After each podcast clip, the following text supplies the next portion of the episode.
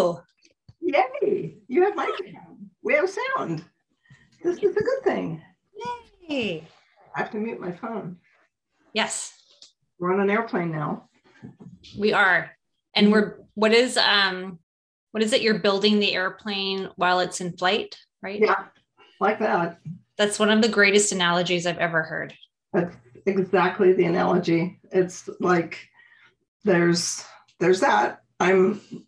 I leave for Orlando for the Mag-Healy launch next week. So you're on your own next week. You can have any guest you want. That would be fun. I have a list of people that I had.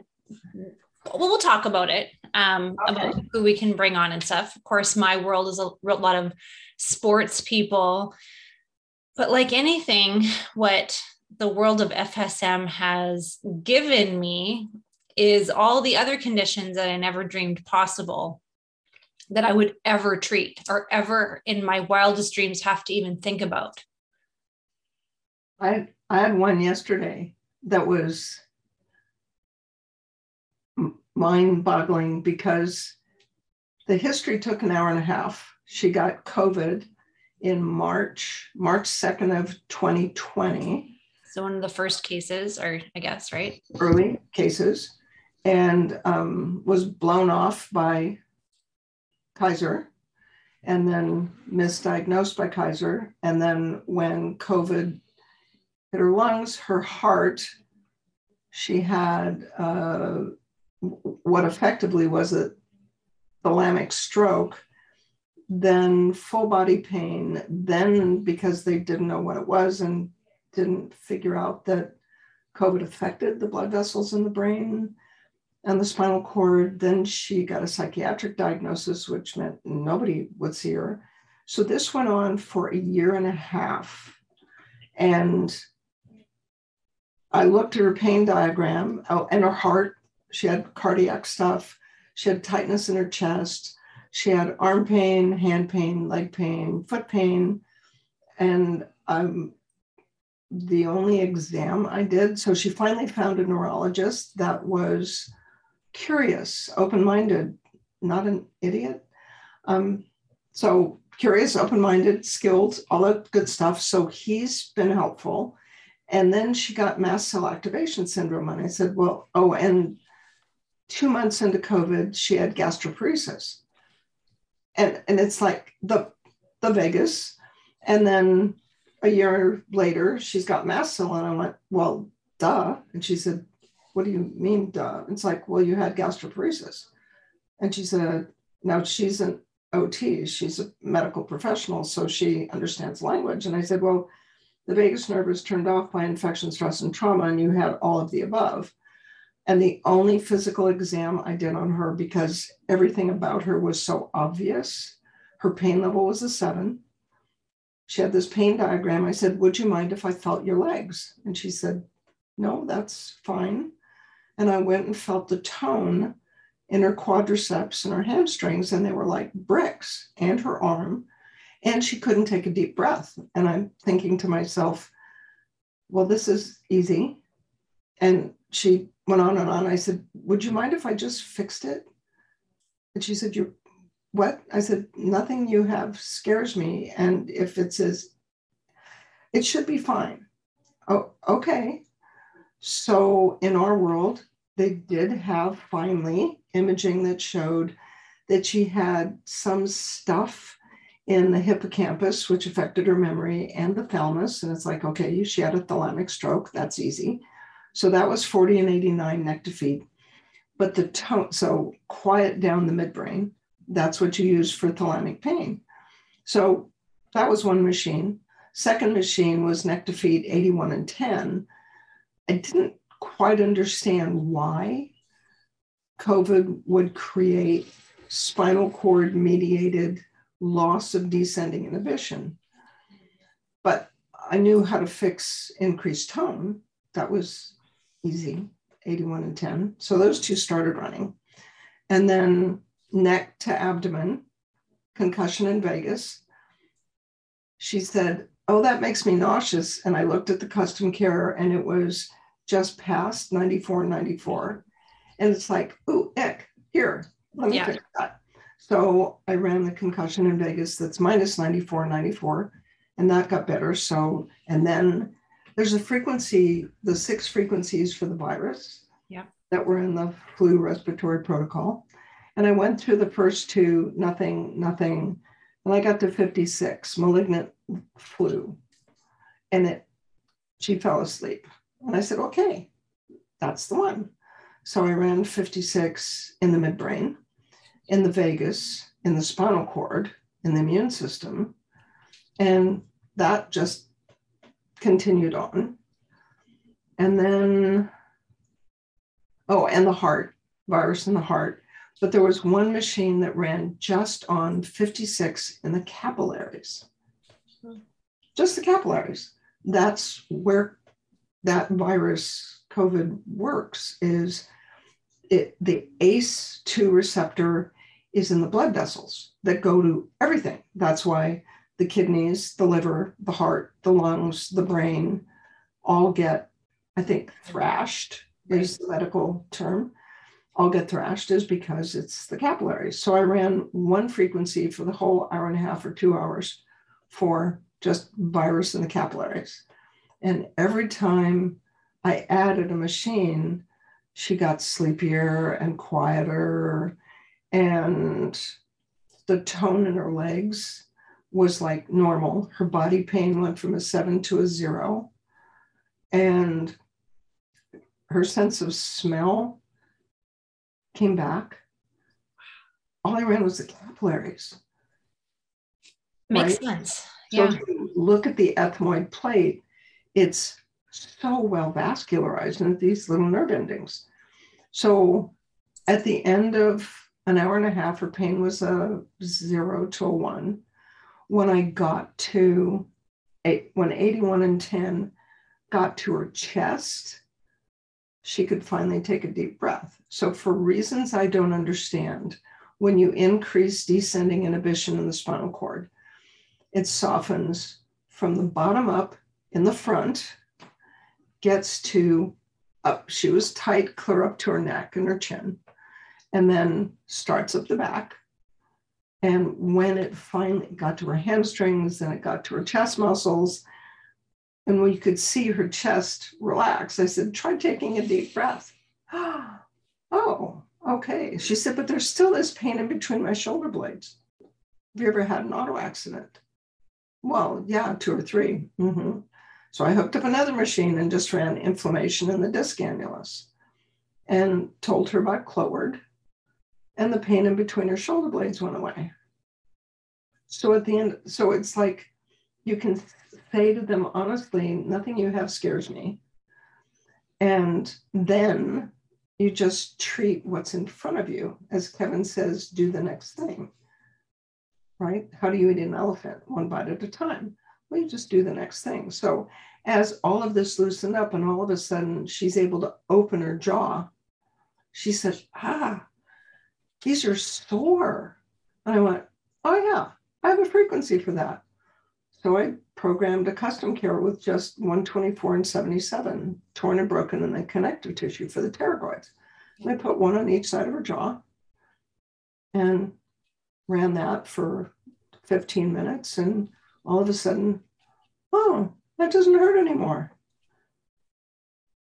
So between, it took from 3 o'clock until 4:30 to just get the history and let her vent. It's, I said, malpractice? It's like, no, can't do that when it's Kaiser. It's, you can't sue them. Okay, fine. So let's just fix it then. Okay.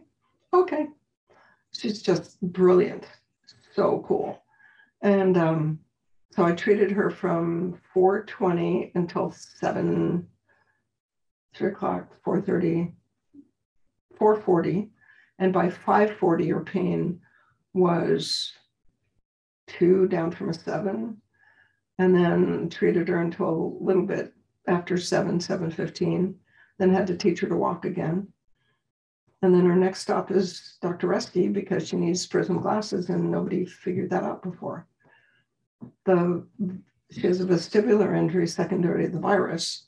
Not sure why, but it's really clear. I mean, yeah. So that was yesterday. I'm just kind of sitting here in quiet awe right now for a few reasons. So everybody listening, everybody watching, everybody hopefully knows by now that you and I don't discuss the podcast before the podcast. For the good or for the bad, I sort of like spring stuff on you, topics, themes. But how this podcast started was during COVID, you and I were just doing these weekly Zoom calls, talking about slides, telling stories.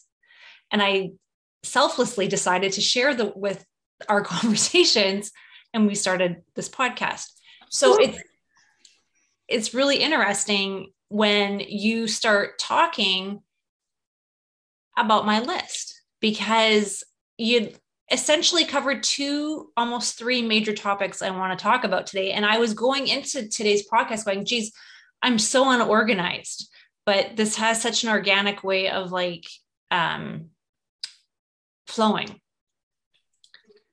One of the big complicated things when I was talking about how I never would imagine myself researching and learning about certain conditions, because when on earth would I ever care about these conditions, is mast cell activation. And in the last year, I am seeing at least a 200% increase in people with mast cell activation, either self-diagnosing themselves or truly getting a diagnosis of it. I'm not sure if it's from the virus or from the, yes, you in the back, your hand up. Here's the thing. Mast cell activation is not new. No. It is the new big scary diagnosis. Yep.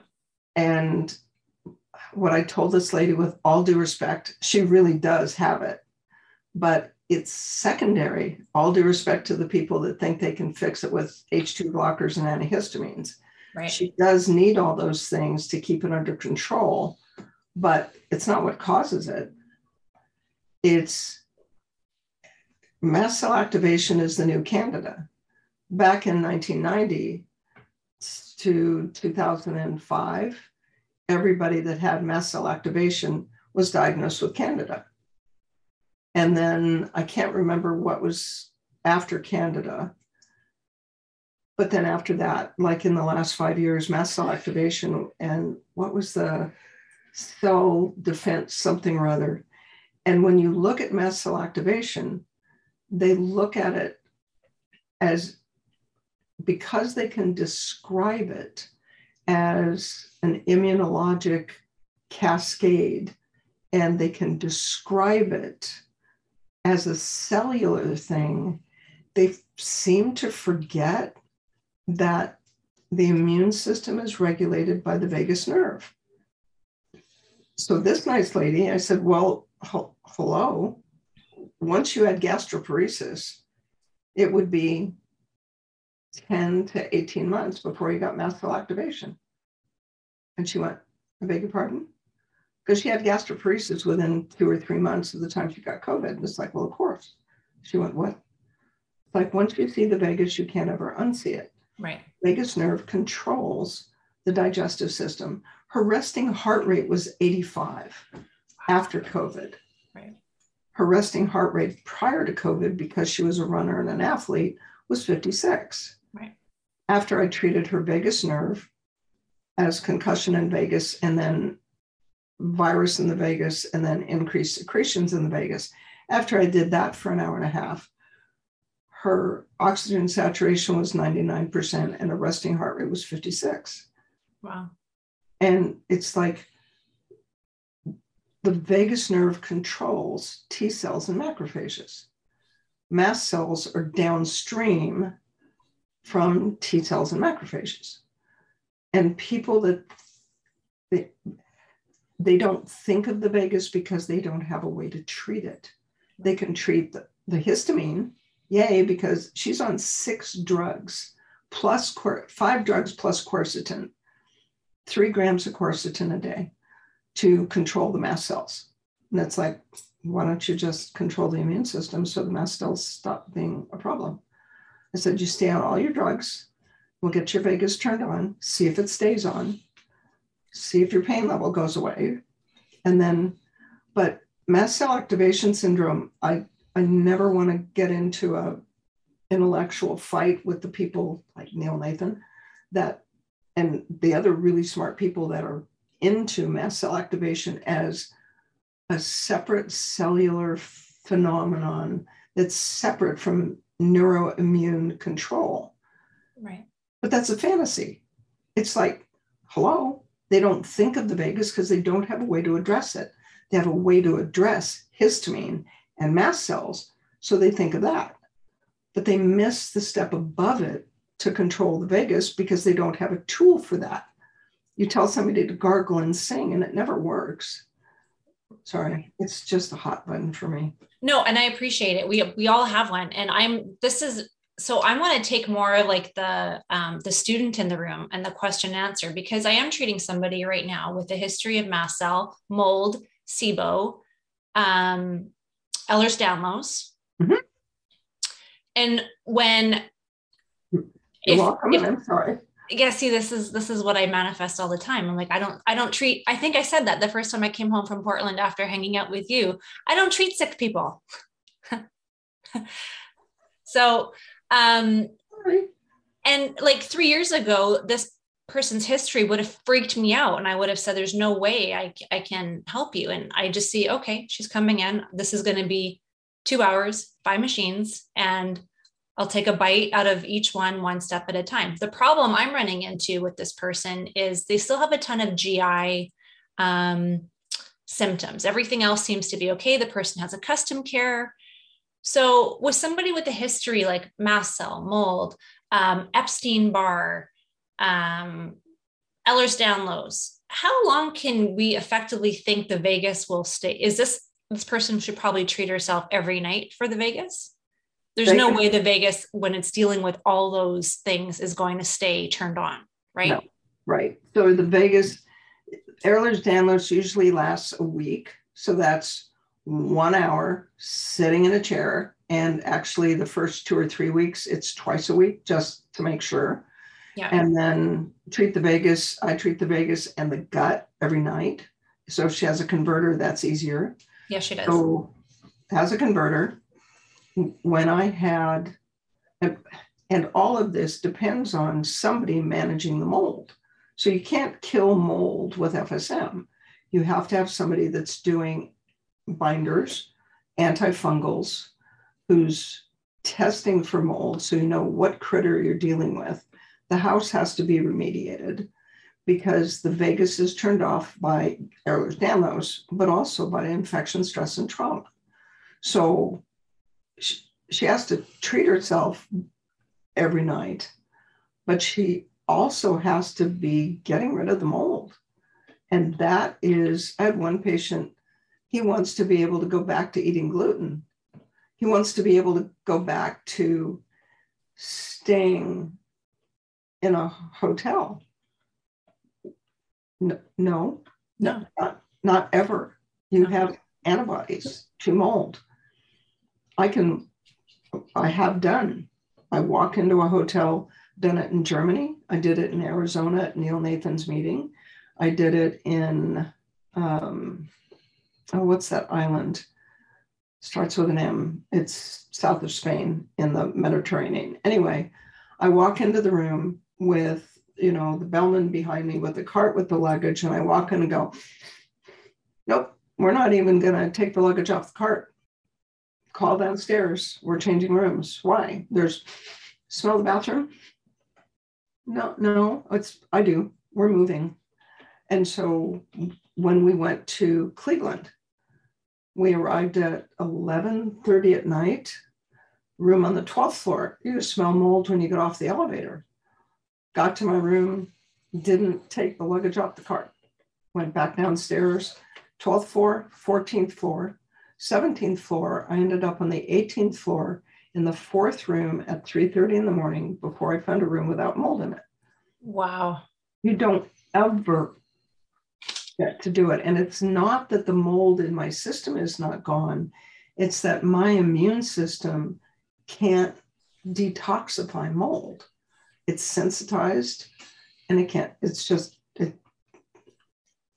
And when did you find that out about yourself? Well, first was what I said was I haven't been healthy since 1998, basically, when I did the remodel in the clinic. I didn't know it was mold, but I knew there was something in the clinic after the remodel that was making me sick. So that got better. Then I got black mold, moved to a mold-free house, but then had a leak in the shower upstairs, and there was black mold in the ceiling downstairs. And so I had two mold exposures in the house. And what I knew was I stopped digesting food. And we did pancreatic enzyme testing. I did not make lipase and I did not make amylase. I didn't have pancreatic cancer. So the pancreas just didn't work. So I'm having lunch with Neil Nathan at the symposium in 15 or 17. And I'm taking my enzymes. And he said, what's up? And I said, oh, my pancreas doesn't make enzymes. And he went, you need to come see me. I said, really? Yeah, you need to come see me. It's like, okay, fine. So he made me come see him because he knew otherwise I wouldn't do what he said. So I went to Santa Rosa and he says, so I want you to put your finger down the back of your throat. And I went, well, you better move that wastebasket over here because I'm going to, lose lunch. And he said, okay. So we moved the wastebasket and I put my finger down the back of my throat. I had absolutely no gag reflex, none, gone. And he put his little flashlight there and he said, say, ah, ah, palate didn't raise at all. My vagus nerve was completely gone. My immune system was out of control. I was in primary pancreatic failure because the vagus nerve is why your pancreas makes enzymes. My blood sugar was rising because the vagus nerve is what keeps your liver from making sugar. And my digestion was, I think, sketchy is the word. And then we did urine mold testing. That's where I found out about real-time labs. And there it was. So we spent 6 months and I was getting better. And then I started getting worse again. And he said, you've got mold in the house. I do not. Yeah, you do. So that was October. Finally, in January, this is why I know not to argue with Neil Nathan, because it's really hard to win an argument with Neil Nathan. So January comes and George and I went to every water outlet in the house, every place there was water. And in the laundry room, in the hot water inlet, there was one little drop at the top of the inlet. I went, So that was Saturday. Monday, I called the plumber. Tuesday, the plumber came out and he was going to change the valves. And I said, while you've got the washer pulled out, let's just pull the wainscoting off the wall. So wainscoting is just this wooden thing. Pulled it off. And the drywall and insulation were completely black. The water, the thing had been leaking for probably one drop at a time, never any water on the floor, but it went all the way down the drywall, through into the garage, underneath the floor, and down to the joists, into the little half, that's a good face, into the half bath. And yeah, And that's where I found out that when you have mold, especially Stachybotrys, which is the black one, it doesn't make spores. So you could have tested the air and that would have been fine because Stachybotrys doesn't make spores. And I don't do anxiety or depression. I'm pretty, right? Yeah. My body was anxious and depressed simultaneously. I was fine. Right. But my body was anxious and depressed. Interesting.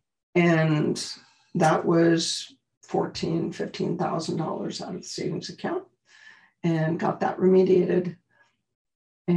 But there was still something left. So a year and a half later, I'd go on a trip. I'd feel good. I'd come home, and after 3 days, I'd get just tired, just fatigued. That's not right. So then I decided, well, got to be in the kitchen.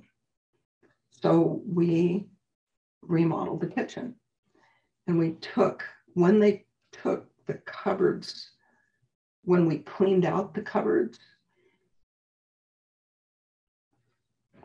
the paralysis that I had on the left side came back that night, and George and Adam had to sort of carry me up the stairs. Then they came and demoed everything, took it down to the studs, and there was 2x4 at the plate that was gray, and the water had wicked up one 2x4, and there was another 2x4 there, and there had been a leak under the dishwasher. It was black. Wow. And the contractor said about the 2x4, oh, that's discolored. And I said, no, that's why we're doing the remodel. So they ripped out every board and replaced it, ripped out the, mold is a thing, and it doesn't affect everybody the same way. My son and I were sick. George didn't have any trouble with it at all. Right. So and the vagus is turned down. Obviously, it doesn't go off, but the vagus is turned down by infection, stress, and trauma. So while I had the mold infection, my resting heart rate was 87. Now my resting heart rate is 59, 60, where it belongs. Wow. The vagus nerve is what keeps your pulse down. While we're on the vagus, one of the other questions or comments, I scroll around on the practitioner page for material once in a while. And I went back to yell at the person. I couldn't find the post. Maybe it was taken down. But I want to clarify, nowhere in our educational information do we ever run 40 and 109. No. And they were saying it was in one of our courses, and somebody had clarified it wasn't us. It was a different group that talks about it. And I've never understood the logic behind it. I was just going to say, could you maybe weigh your 2 cents on why anybody would want to run 40 and 109? 40 is obviously inflammation or decreased activity of, I don't know why you'd want to decrease the activity of the vagus. No educational reason to do that. I don't get it. Okay. And it's like, what scares me is it's part of her standard vagus protocol on that unit. And it's like, okay, then good luck with that. I'm not sure if our Facebook group moderator took it down or if they deleted it, because I went to just pose the question, why would you ever want to do that? I don't understand, but yeah. I'm open to that. Yeah.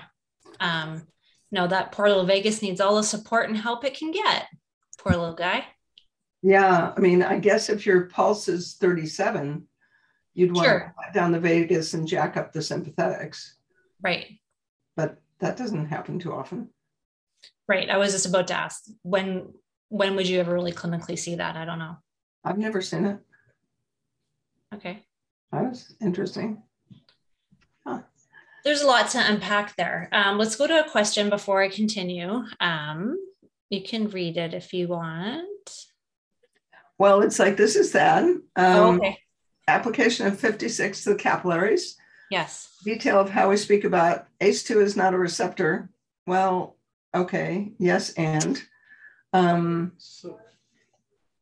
regulatory enzyme. Well, sort of cell surface enzyme protein, which makes that, if it's a protein, it's a receptor. Also sometimes released into the blood. Well, because it's in the blood vessels.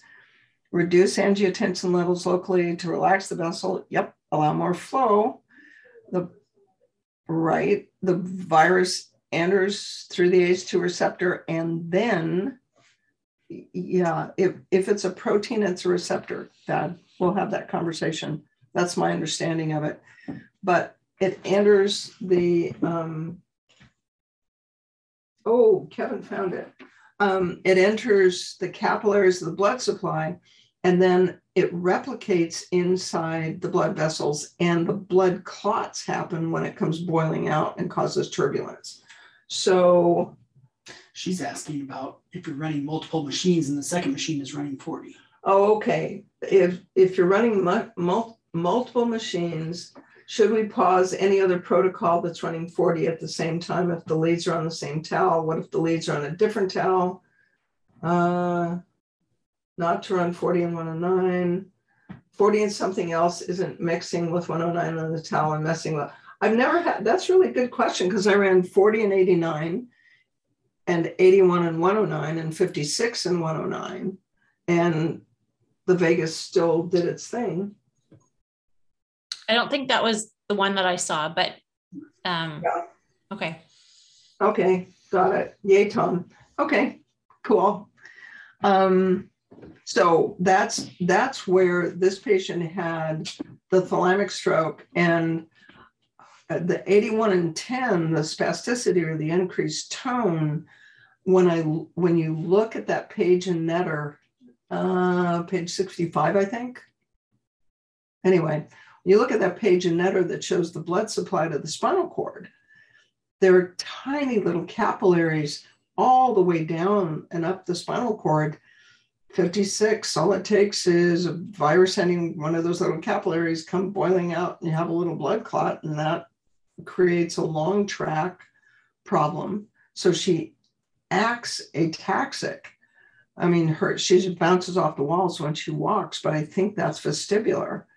And the 81 and 10 to reduce the tone, that worked just like it would if the loss of descending inhibition was caused by a disc.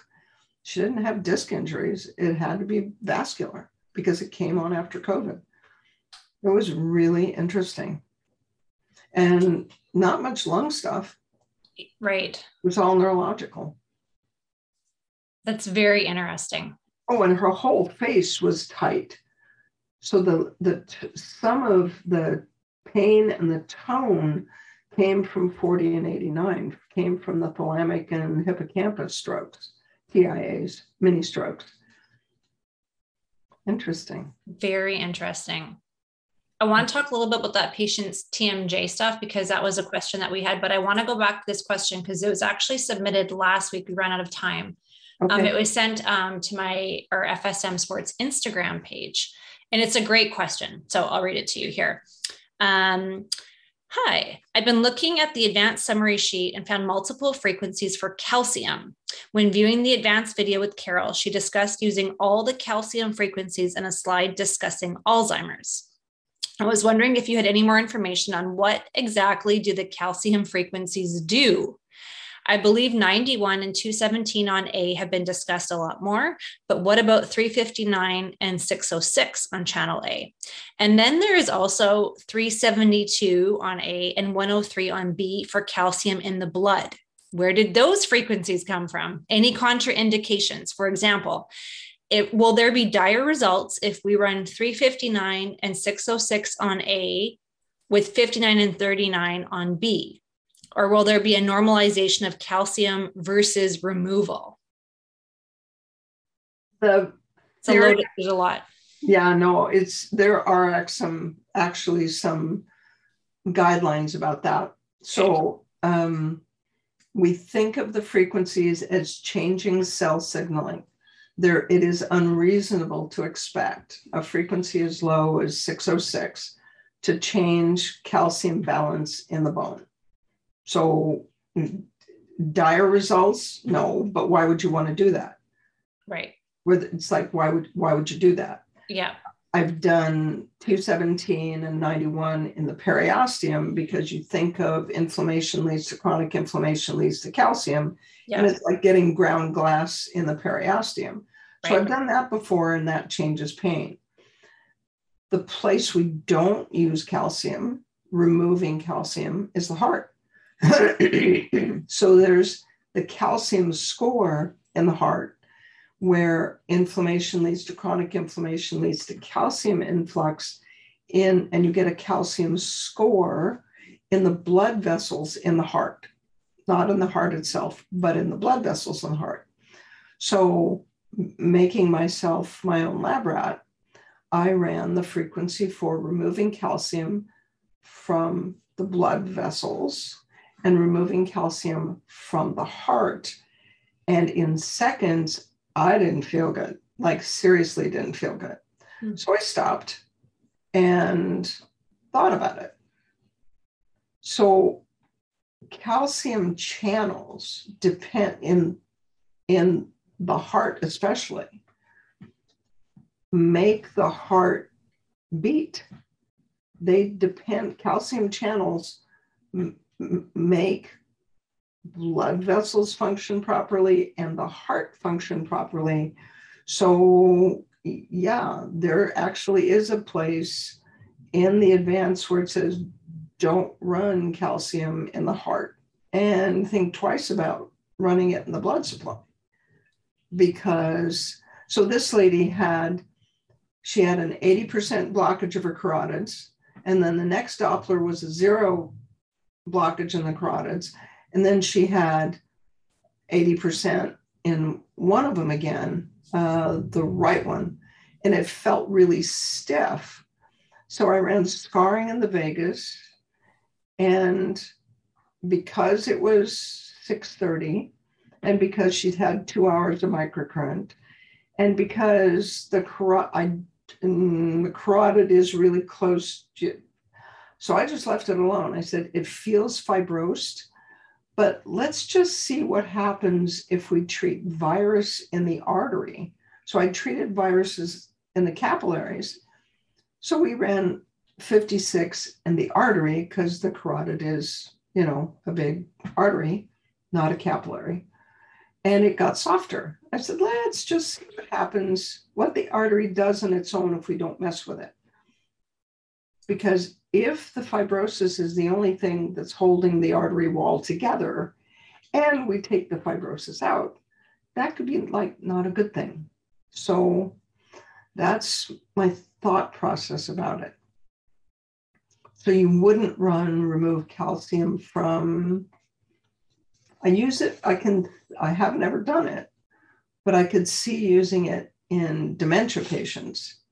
So because calcium, and Alzheimer's patients, because calcium flowing, there's good studies showing that calcium flows into brain cells and contributes to cell death, apoptosis. So it's inflammation leads to chronic inflammation leads to calcium influx. And that leads to plaque and necrosis and cell death. So that whole first section in the advance that's now 90 slides long, which is why the advance is going to 3 days next year. And we aren't going to have 2 tracks. I promise you will never have to go to 2 separate rooms, because everybody seems to need to know everything. Yeah, I think gone are the days where there were just physical medicine people and functional medicine or a visceral track. I mean, this is your fault, because we all treat everything now. I know. You're welcome, and I'm sorry. Yeah, you treat what walks in. Treat what walks in, right. Yeah, and that was the other thing this patient said, was everybody, all the physicians she saw were so compartmentalized that nobody but this one neurologist at OHSU could look at the big picture and how everything was related. Because FSM is a tool that lets us treat, or at least creates the opportunity to approach the whole system more or less at one time. Right. Then we have to think upstream and downstream. Right. And I think a lot of practitioners get overwhelmed because of that. again, it's that, you know, you're welcome and I'm sorry. And I don't think that you have to feel that you're under the gun for that first time you see the patient that has the crazy long list. I love what Kevin just said. You treat what you treat what you can when you can, bit by bit, bite by bite. And I think sometimes even you will miss something, right? Either something just you didn't hear it the first time the right way, or I mean, people like myself who have been in it a little bit, stuff that we're so used to just letting go, all of a sudden we're like, wait, what did you say? What happened to you? Like, and people think because they're seeing a physical medicine practitioner, they don't need to disclose all the other things in the history. So sometimes the next layer doesn't show up until the most bothersome thing is gone. So you treat thalamic pain and 81 and 10, get her tone, getting her muscle tone down to normal. Those two things were the first, getting her vagus nerve to work. It's like having three machines to do that that's the beginning. And she's actually not going to get completely better until she sees John Reske. That's just how that's going to go. And I sent her to a GP that's not an idiot, that thinks more comprehensively. Sorry to all the GPs out there that are thoughtful, but so. When did you start using multiple machines as much as you do? When I had them. Right. 25 years ago, I had one blue box. Yeah. And then I had two blue boxes. And then I had three blue boxes. It just seems like we teach and talk about using multiple machines more in the last, I'd say 5-6 years than we did, you know, like 10 years ago. I don't know. Well, and I keep my programming laptop right outside the treatment room. So twice yesterday, I took the custom care and went and reprogrammed it and brought it back. Right. And then took the other custom care and reprogrammed it with something else and brought it back. So I put 5 or 6 things on the clinic units. So I had two precision cares. Then I stole two more from another room. And then I have two custom cares. So I had 6 machines on her. And the other day I actually had 7 machines. I finally matched Ben Catholi. I had 7 machines on one patient. Wow. But that was unusual.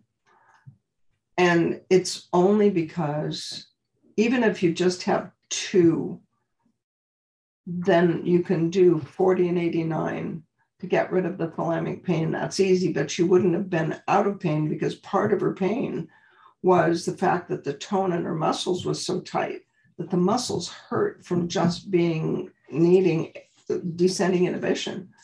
So loss of spasticity. So just those two, but nothing's going to get better till her vagus gets treated. So that was 3. And then there was the 4th one just ran 56 and 109 and 56 in the capillaries. Treated 56, the virus and the capillaries for an hour, and then switched to the vagus, and then switched to the forebrain, then switched to the midbrain. And the heart. And so I guess you use them because you have them. For sure. And it makes treating a patient like that doable in appropriate time frame and not 8 hours, right? When otherwise, how would you ever be able to treat somebody with that type of history so effectively and efficiently? Yeah. And it's that way I get a lot done. I could have treated her. She was the last patient of the day, so I didn't have anybody after her, and she was so desperate and so brave. I mean, how does somebody not?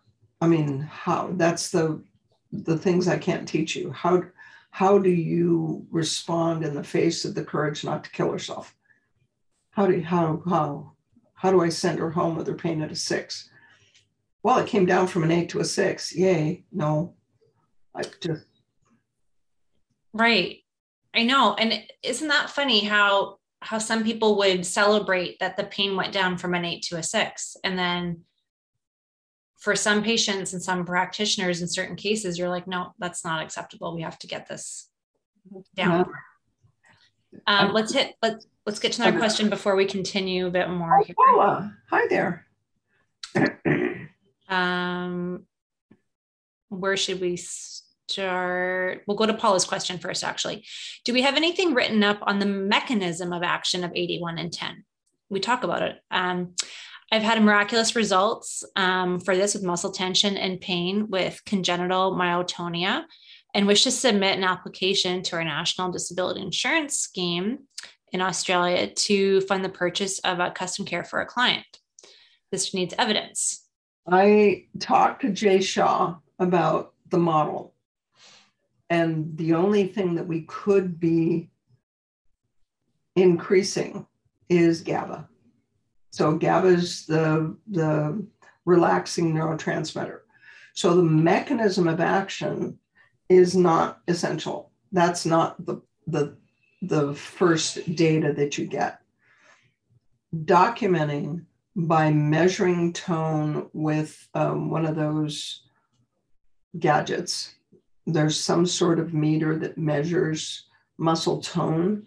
It's got a broad, flat, round thing. I can't remember. It's not an algometer because it's not small. It's a broad, flat, and it measures muscle resistance.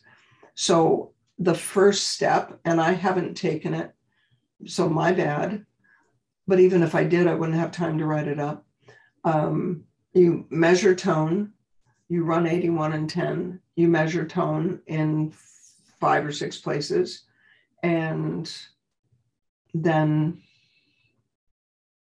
do that even on one patient, especially if it's something, whoops, that went away, especially if it's something like congenital myotonia where, or spastic diplegia and cerebral palsy that's well documented. You measure the tone, you treat it with 81 and 10, you measure the tone, measure range of motion. So in spastic diplegia, they can't straighten their leg because their hamstrings and gastrocs are so tight. And so you measure the range of motion, you measure the tone, you treat them with 81 and 10, you measure that. And then when it wears off, 2 weeks later, they come back in, you do it again, you treat again. That's a single case report. Then you can do a collected case report if you happen to have 2 of such patients. And that is... yeah, so you have photos. What they need are numbers, and because you have to be able to do statistics. So photos are a great anecdote. In order to do statistics, you have to have numbers. So 2 patients, yes. So wait till it wears off, then measure the range of motion. We've got a statistician. I'm happy to pay. We've actually got 2 statisticians. A dynamometer measures muscle strength. Oh, by the way, that was the other wow this week. Patient with a disc bulge in her neck. First treatment, she's right-handed. Her right hand grip strength was 55. Her left hand was 20. Oops, the left hand is the one with the nerve pain. Then at the end of that treatment, the left hand was 30. Then she came back the next week and it was 55. And 40. And at the end of the 3rd treatment, it was 55 and 55. Wow. Yeah. So that's pretty cool. But back to Paula, the measuring tone, and I can't remember the gadget. It's not a dynamometer, Denise, but it's something else. And then measuring range of motion with an angle finder, which also has a medical name. And that gives you data that can be compared, and then you can create a statistic out of a number. And that's publishable. And then after that, we need somebody like Terry Phillips to measure GABA and see if 81 and 10 is increasing peripheral GABA, especially in the muscle. I'm not going to biopsy the muscle, but it should be available, should show up in the peripheral blood supply. So you take a blood spot. I don't know. So the mechanism, 85% of the drugs and the physician's desk reference do not have a known mechanism of action. They do this and that happens. They do this and that happens. We have no idea how or why it happens, but we know it happens. So mechanisms, not so much. Right. Great idea. Do you want to take Nancy's question and then we'll continue on a little bit? Patient has dystonia, pain in the left side of the face, very tight upper back, mild Ehlers-Danlos, 124 and 77, 40 and 94, 81 and 10, didn't relax anything. Wanted to rule out trigeminal neuralgia, 40 and 396, virus followed by no change after treatment. Patient reported the next day her face started to twitch. We didn't expect that, totally perplexed. Pons could be messing things up. The other thing that's possible, if you ran 40 and 396, the question is, dystonia. Dystonia is like spasticity in a particular muscle. So that's 81. So you have to increase descending inhibition. So in the past, in a dystonia patient, I've done 81 and 10, 81 in the pons, 81 and 94. So increase the activity of the part of the brain that creates appropriate tone in that muscle. The other thing that I've run into is if trigeminal neuralgia is just in this top part of the jaw, if it's just in the middle branch of the trigeminal nerve, my next question is, do you have any root canals or deep fillings in this part? So you ran 40 and 396 and virus and 40 in the pons. Yeah, so 40 in the pons might have started the trouble. So 81 in the pons is more likely to correct dystonia. So it comes back to the perverse logic of the nervous system. So loss of function from the pons causes spasticity. So when the one patient I've seen with a pons stroke, somebody has a pons stroke, they become spastic. Somebody has a sensory motor stroke, they're flaccid and then they're spastic. The way to create increasing signaling from the sensory motor stroke, or in the one case, the patient that had a pons stroke, we increased secretions in the pons and that relaxed the spasticity. So quieting the pons further. So if the pons is dysfunctional for whatever reason, and you quiet the pons, it's a possibility that you made it worse, which would have gone from just increased tone, which is dystonia, to twitching. And the thing is that I can understand you being totally perplexed, because there are places where it doesn't make any sense until you can get your head around the concept of quieting the activity of the cord versus increasing descending inhibition in the cord. And you don't learn that until you make a mistake. So now you're aware. So I made a guy in a coma cry by running increased secretions in the midbrain. So I don't do that anymore. I've gotten rid of phantom limb pain, is like easy. And thalamic pain from a stroke is easy, not permanent, but easy. It's just 40 and 89. Tell the midbrain and the thalamus to just chill out, right? So the other thing you can tell the patient is it's not going to be permanent. Can't be. All we're doing is changing signaling. You can quiet the activity of the pons. It shouldn't last for any more than 24 to 48 hours, because all we're doing is changing signaling. Right. So it'll be fine. the next question kind of segues from Anonymous. Can you explain your comment that treating nerve pain is easy? Yes, I know. What exactly is done to make it easy? Thinking post-surgical nerve pain. That's probably, it's probably the easiest one, but. Sounds weird. It does. It sounds weird. I know, right? Like when you, because it is the hardest thing that you could probably treat before this, right? I know. Very frustrating to treat nerve pain. Every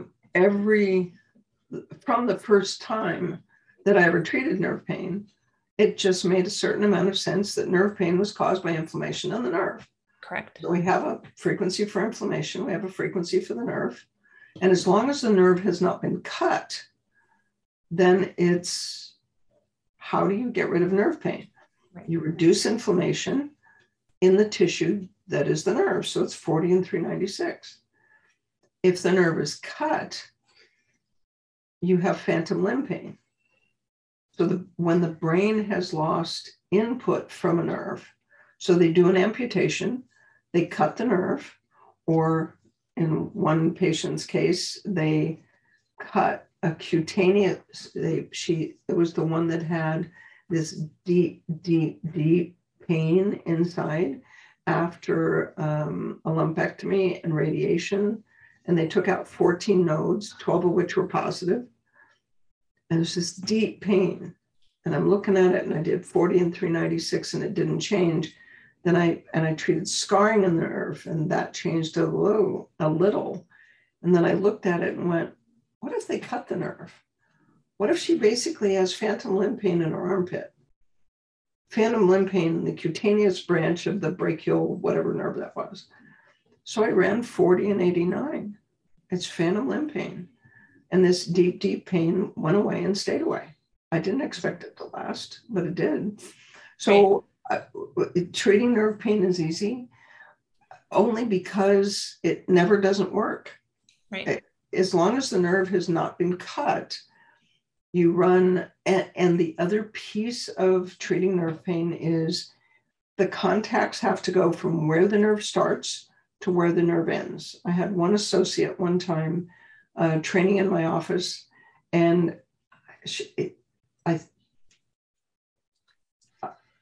can't ascribe why she did this, but in spite of being told you have to go from where the nerve starts to where the nerve ends, she put the patient on a rocking chair, run it neck to feet, and run 40 and 396 when the problem is in the arm. And that's a good face. So it's, if you have to go, the contacts have to go from where the nerve starts to where the nerve ends. So it goes, if it's a thoracic nerve root, go from the spine to the front. Right. If it's L5 and you put the contact at the low back and it stops at the knee, doesn't work. If it's L5 and you put the contact at the low back and it stops at the ankle, the toes still hurt. Mm-hmm. You have to put the contact at the low back and wrap it around the toes at the end of the nerve root. Right. And it's a combination of the current. I swear, this is why once I retire from the clinic, I am going to be the oldest PhD student in neuroscience at the University of Washington, because I want a squid axon. I want to look at voltage-gated ion channels in a squid axon and find out what we're doing. How are we doing this? The current has to be polarized. Yeah. Alternating will work, but it's slower. Yeah. There's only two frequencies at work, 40 on channel A and 396 on channel B. Yeah. Unless it's cut. And then it's 40 and 89, but you can't find that in a squid axon. You just have to use the nerve. And it's easy because it's never been hard. Well, and I think, when we're starting off in our FSM journey, when we're these little fledglings in the nest and we're just trying to make little dents in cases, 40 and 396, I think universally has been the frequency that most of the newbies were like, oh, well, the pain, we tell people run that right away because it drops the pain down. Like in the sports court, where do I start? Get them out of pain first. 4396.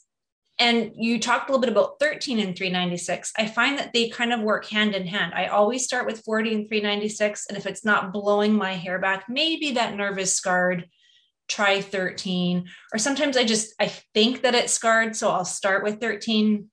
And you just said it, it'll take the pain down a little, but not enough. And I think that is, we talked, I think it was podcast number one, like if you could pick 5 frequencies, what would they be? I think that's universal. 4396 has to be on your top 5. And the other thing that I did with this Vegas lady yesterday, well, this COVID virus lady, she got all out of pain. She said, except right here. And she pointed right behind her ear. Oh. And I went. Scarring in the Vegas? Yeah. Oh, you get chocolate right there.